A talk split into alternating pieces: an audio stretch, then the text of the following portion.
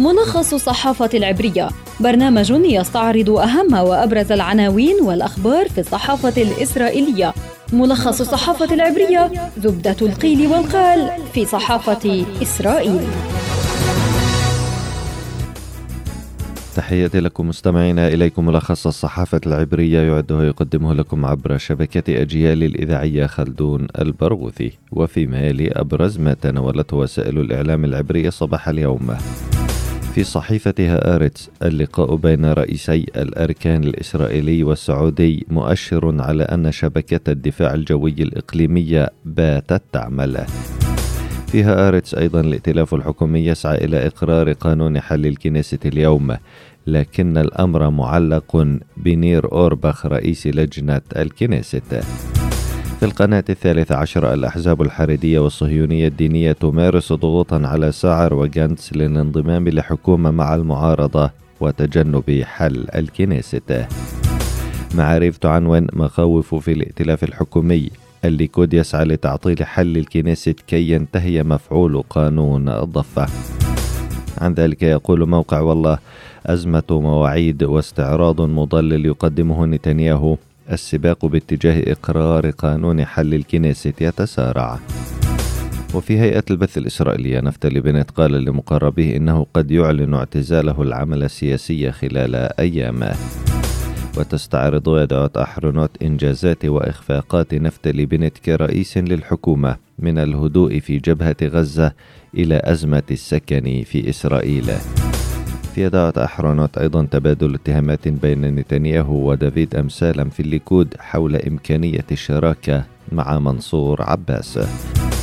إسرائيل هيوم تعنوان استعدادات لزيارة بايدن للمنطقة. اتفاق نووي وتنازل للسعودية وتعهدات لإسرائيل. وفي القناة الثانية عشرة مفاوضات سرية برعاية أمريكية حول نقل نفط من إيران لسوريا. وإسرائيل تشترط الرقابة الأمريكية لمنع استغلال ذلك لتهريب السلاح.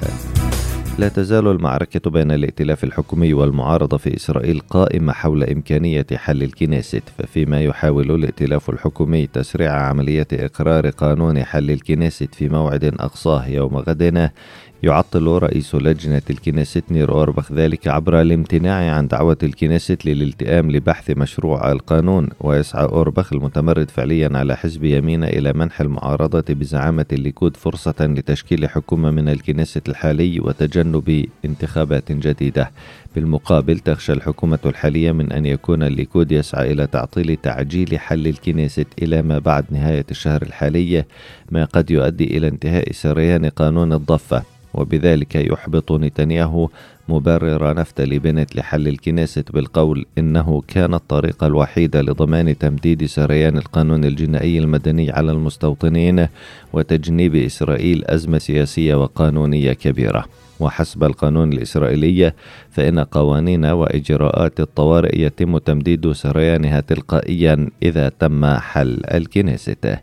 في الليكود تبدو هناك أيضا بوادر أزمة بين نتنياهو ودافيد أمسالم الذي كان مقربا منه وكان أمسالم قال إنه في حالة تشكيل الليكود ائتلافا حكوميا بواحد وستين عضو كنيست فإن هذا الائتلاف قد يطلب الشراكة مع منصور عباس فيه لضمان استقراره. لكن نتنياهو سارع إلى مهاجمة أمسالم وقال إنه صدم من أقواله. وفي صورة لرسالة نصية نشرتها القناة الثالثة عشرة أرسلها أمسالم لشخص أبلغه عن انتقادات نتنياهو ضده. كتب أمسالم دعك منه. نتنياهو يحاول أن يخدع الجميع فالكلاب تنبح والقافلة تسير. وكان أمسالم من أشد المدافعين عن نتنياهو في الليكود لكن يبدو أن خلافا ما دفع إلى التصعيد بينهما. نهاية حلقتنا من ملخص الصحافة العبرية. أعده قدمه لكم عبر شبكة أجيال الإذاعية خلدون ألبرغوثي. أطيب التحيات إلى اللقاء.